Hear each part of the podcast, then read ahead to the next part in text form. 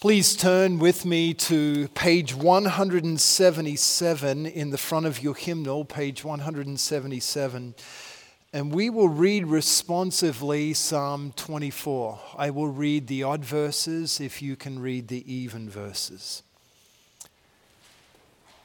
The earth is the Lord's and all its fullness, the world and those who dwell therein.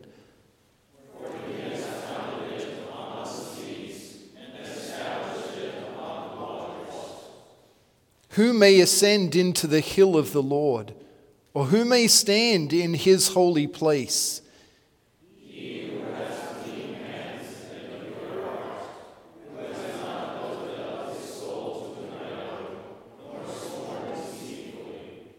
He shall receive blessing from the Lord and righteousness from the God of his salvation.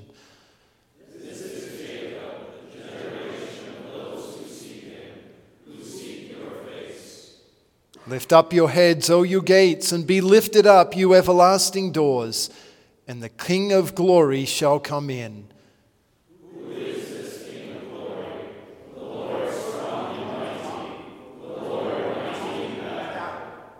Lift up your heads, O you gates. Lift up, you everlasting go- doors, and the King of glory shall come in.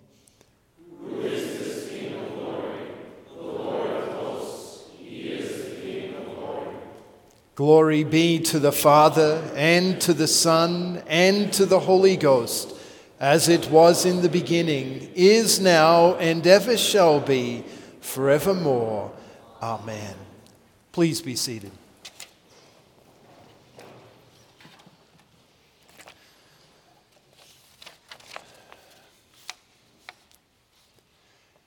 In Jesus the Christ, dear fellow redeemed. God's grace, mercy, and peace are yours through Jesus the Savior. Amen. When I was at university in Australia, at a, for a period of time, I rented a house with three of my high school friends. They were not Christians, but occasionally we would have spiritual conversations on one of those occasions when we were talking about the things of God, one of my friends took great offense.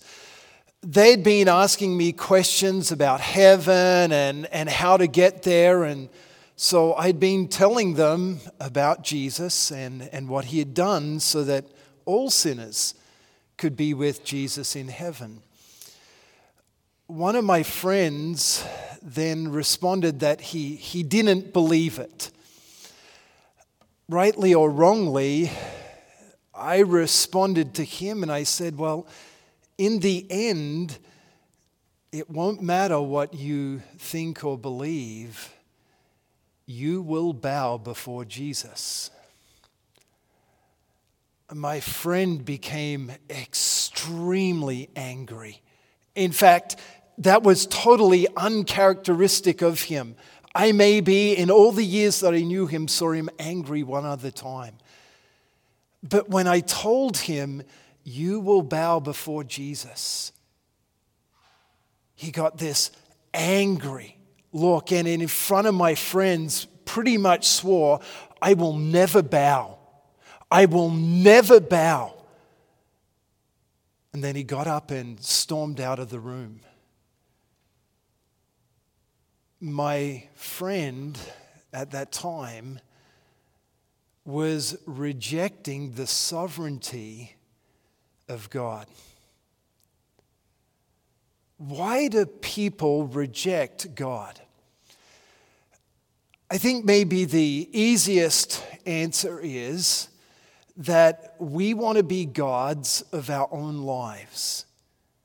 We want to determine what is right and wrong for us and not allow anyone to have authority over us or to dictate what we should do and think. But God has specific directions for how He wants us to live as His creatures. So we respond by rejecting Him, rejecting His authority. We do that even as we live out our Christian lives. We struggle to bring our entire life, our entire being under the authority of the one who created us. And notice that's the very first thing that our psalm reveals us to us about God. That the earth is his and the fullness thereof. That means everything in the world belongs to God. That means you belong to God. He created you. And therefore, you are his possession and under his authority. But we can struggle to submit ourselves under that authority. And we can even delude ourselves as Christians where we can have, let's say, almost all of our being under God. But there's this one area of our life that we keep from submitting to Him. Yes, maybe it's an area of weakness, an area of sin in our life that we really struggle with. But let's face it, there's a rebellious side to us that wants to keep part of our lives, at least part of it, outside of the rule of God. And we maybe even enjoy keeping that part out from God's rule. That's rebellion against God, just as clearly as my friend saying he will never bow. There are other ways that we reject God's sovereignty. And this can come about when life doesn't turn out the way that we want it to. Maybe there's particular hardships that cause us to be bitter against God, to, to grumble against Him, to question His, his rule and authority over us. Maybe it's simply that we haven't achieved what we wanted to achieve in life. We don't have the good things that we wanted. And therefore we grumble. And we want to take our lives outside of God's reign and set our own course. But whatever the reasons are, we all naturally want to reject the one who created us. So, the call of the psalm for us to lift up our heads and throw the gates wide open, to prepare for the coming of the King of glory is a call that we all need to hear. It's the same call that God sent John the Baptizer with repent, for the kingdom of heaven is near. When we reject the King of glory, we don't just reject him as the creator we also reject him as the Redeemer. We can look at God purely with regards to his sovereignty, his authority over us to command us how to live and, and what to do and not to do. We can look at God that way, purely from the eyes of the law, the Ten Commandments. But that is not a full picture of his kingdom. That is not a full picture of the reign that He wants to have over your life. He is the King of glory, not just because He created you, but especially because He redeemed you. Notice our psalm poses a very important question, a, a question that you should have a ready answer to.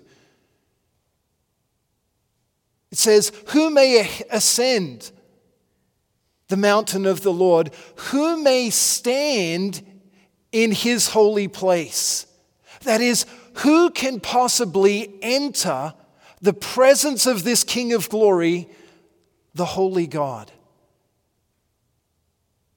The psalm answers it He who has clean hands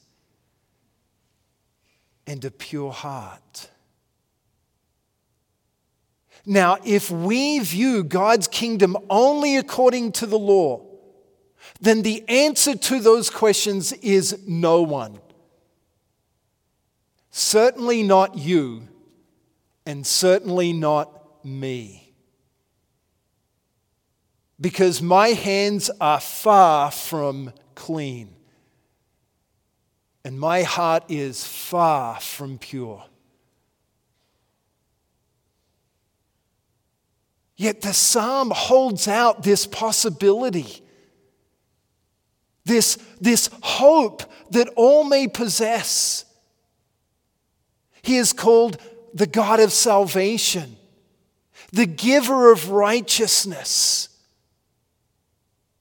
so, if God wrote this psalm for sinners like you and me, what does this mean?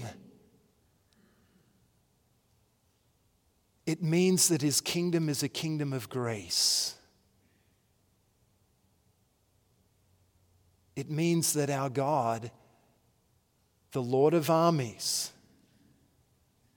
who is mighty in battle, has fought for us.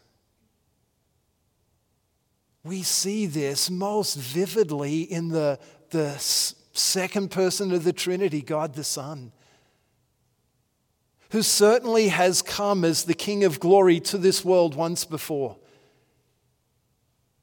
And he came to wear a crown of thorns.